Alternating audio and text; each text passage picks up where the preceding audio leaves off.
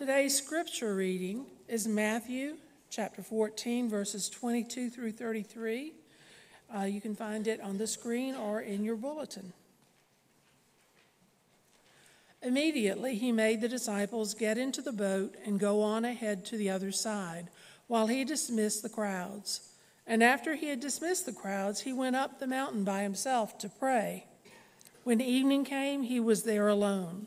But by this time, the boat, battered by the waves, was far from the land, for the wind was against them.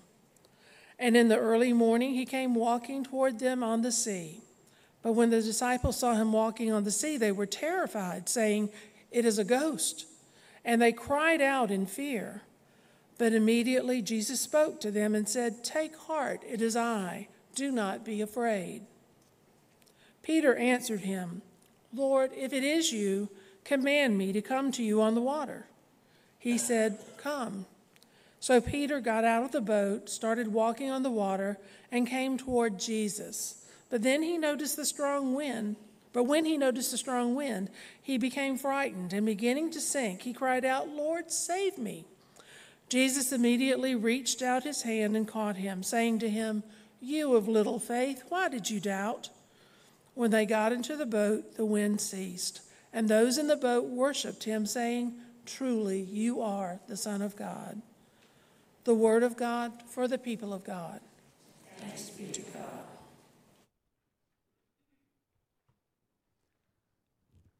I've always related more with the disciples than with Peter in this one, folks. You need to know that up front. Because when someone invites me to walk on water, I'm going to hesitate a bit. Why are you so afraid? Oh, I don't know. I could sink to the bottom and die if I get this wrong, if I put my trust in the wrong spot. Jesus sleeps through a storm, and why did you wake me, you men of little faith? Oh, I don't know. Maybe because we were about to die and thought you might be willing to do something about it. But isn't that precisely the point? Of course, I'm preaching to a bunch of experts today because so many of us have read and love John Ortberg's book, If You Want to Walk on Water, You Have to Get Out of the Boat. It's a great book. I encourage you to read it.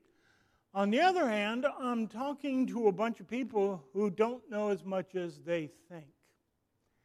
Because every time I read these verses, I see something I haven't seen before. The Holy Spirit just takes it, this ver- these verses, and says, Oh, let me show you something else. Every time you look at them, let me show you something new. They are grand verses. Lord, we thank you for these words, for our stories of faith that transform us, that renew us, that give us hope, that strengthen our faith, that bind us to you in love. May this story touch us in new ways so we can deal in faith with old problems. In Jesus' name we pray. Amen. Almost a hundred years ago, by uh, Henry Van Dyke traveled to the Holy Land. And when he returned, he wrote about his experiences there and about the insight he had gained on his trip. The title of that book is Out of Doors in the Holy Land.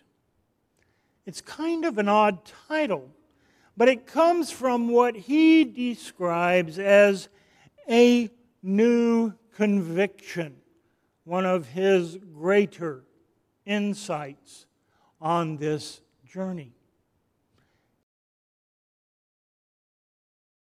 Christianity, he said, is an out of doors religion. Now, I had not given that much thought. But he's right. Christianity is an out of doors religion. Jesus was born in a cave out of doors. Jesus was crucified on a cross out of doors. We hear of Jesus healing in the streets, preaching on the hillsides, praying in the gardens, calling Lazarus to rise from the dead while standing in a field just outside his tomb. How many times do we hear about Jesus getting in a boat and going to the other side of the lake? Or sleeping in the back of the boat? Or like today, walking on the stormy sea to get to a boat to join his disciples? You know, I hate to admit it, but Jesus' first disciples may have been in the Navy. That's the only one you're ever going to get from me, Harry. Would it surprise you? Would it surprise you to find out that when I read this story, I think of you? Oh, some of your heads just popped up. My church, with the outpost mentality. I've described you and our work together that way almost since my arrival. Because you get it out of the sanctuary and into the world. This is an outpost.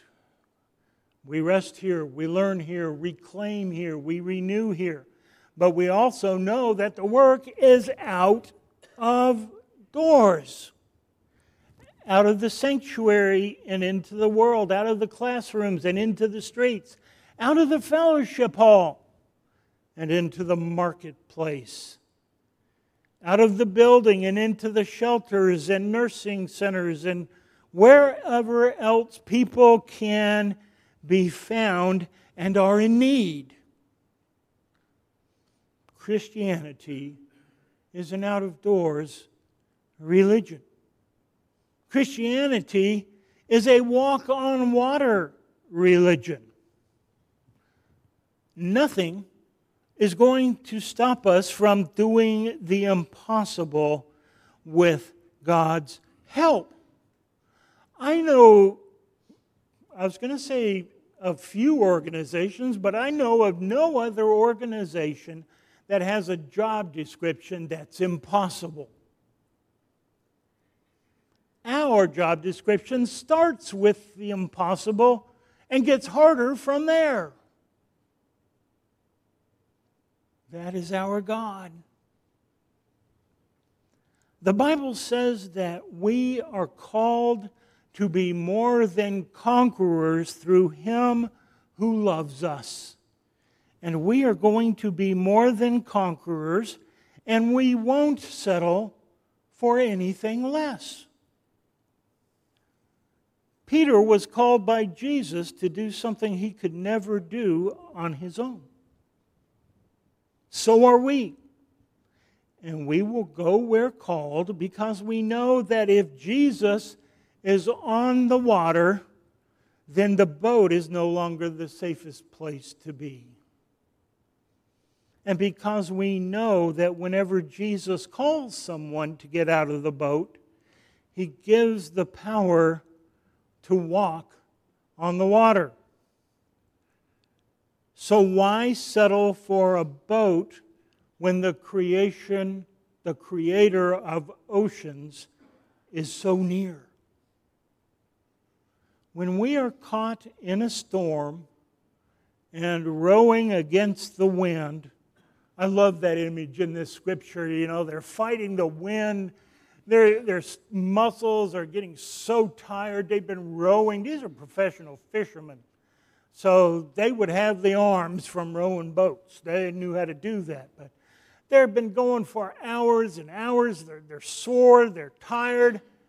And up comes walking Jesus. He's been walking and he catches them in a boat. What does that tell you? In the middle of your trouble, in the middle of your tortured sea, look around. That's a good time to find Jesus walking up to you. And I can't help it. In my mind, I see Jesus walking up to the boat because they weren't real high and tall, most of them. Most of them were just this high. I can see Jesus walking up, leaning on the rail, and saying, So, what's up, guys? And they're looking over, saying, What is he standing on? He doesn't know where the rocks are. Can you imagine that? There are so many miracles in this story. There's so much grace in this story, and there is so much reason to fear in this story. Let us never doubt that. But when we're caught out in that storm and we've been rowing and rowing and struggling in our own strength, that's when we can look for Jesus to come to us in powerful and dramatic ways, bringing help, offering strength, bringing peace just by his presence. The disciples were afraid. They thought Jesus was a ghost. Again, I'm with the disciples on this. You know, the last time I saw a person walking on water, I thought they were a ghost too. Because human beings don't go around walking on water. They didn't know that storms have always been a great place to find God. A person living on a tiny pension check a marriage crumbling, sickness, the economy, warfare. The storms are everywhere. And in the storm, that's when the disciples spot Jesus. I love these verses. They are so reassuring and so frightening at the same time. They're reassuring because they tell us Jesus comes to us in those times of greatest need. Jesus holds us up. Jesus keeps us from sinking. Jesus walks with us and calls to us. But also frightening Jesus, notice in this story, Jesus doesn't call Peter just to get out of his comfort zone. Jesus calls Peter to do the impossible. Anybody here ever walked on water without knowing where the rocks were? Dallas, you're a talented guy. You ever did that? Choir? Phil, you got, you're retired now. You got time to learn how to walk on water? Me either. Me either. So it would be frightening to do the impossible. Isn't that amazing? We have a job description where we're called to do the impossible. Get out and walk on water. Leave your ships, your nets, and everything behind and follow me. Leave your own plans, leave your own goals behind, and become a missionary in the world's most dangerous places for me. You see, Peter didn't jump out of the boat on his own. He waited until Jesus called him like when God called Moses to get in Pharaoh's face. I'd say that'd be a little frightening. Like when God called Paul to keep preaching even when his life was threatened. That would be frightening. Like when Daniel was called to refuse to bow down and was invited to play with a bunch of hungry cats, lions. Like when Queen Esther was called to risk her life to save the Jewish people. Like when Joshua was called to attack a land of giants. Like when David was called to fight a monster with a slingshot and a few rocks. Like Mary, when she was called as a very young teenager to have a baby who would be called Messiah. Those are frightening things that will turn lives upside down. But that's the Word. Filled with stories that speak great messages, that say God is with us, God is love, God is slow to anger and quick to forgive. That, that tell us nothing is impossible for God, who is slow to anger and quick to forgive, who tells us carry one another, excuse me, one another's burdens who talked to us about the gift of the Holy Spirit and what that means to our lives, the power of prayer, salvation, eternal life, no more sorrow, no more pain, no more death. And that ours is a water walking faith when the Lord commands. So here's the question I want to ask you Why aren't our pews full?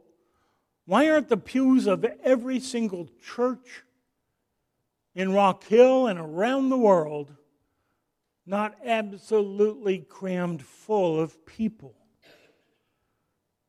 Because with such glad and powerful messages for living life, Messages that are filled with good news, with the best news anyone could ever hope to hear. People should be rushing to our doors, to our ministries, to our glorious kingdom work. What's it going to take? Let me offer you this. When I went off to school, if I opened my little room refrigerator, you know what I'm talking about?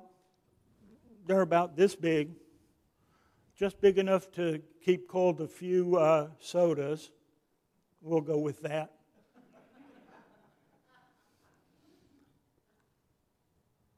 And I open that up, and all I see is a slice of three day old pizza and half a half full bottle of soda, I know where to go to get food. I knew how to do that. When I realized that I couldn't just throw my dirty clothes in a hamper or all over the room, I knew where to go to clean them up. When the real storms of life come, and they come to everyone, do people know where to get help and support? Has the message of the church become more negative than it is positive? More hateful than it is loving? Do people know to come here to a church? Once Peter got over the shock Don't you know he was running around telling everyone, I walked on water. I walked on water. Jesus called me and I did it. I got out of the boat and I walked on water. He'd be telling everybody, staying up nights in a row to spread that word. I've got news for you, people of God. All of us have a God story like that to, de- to tell. A story that will make others stand up and take notice. So, how well are we telling our stories? Because I am sure that's what it will take. Amen.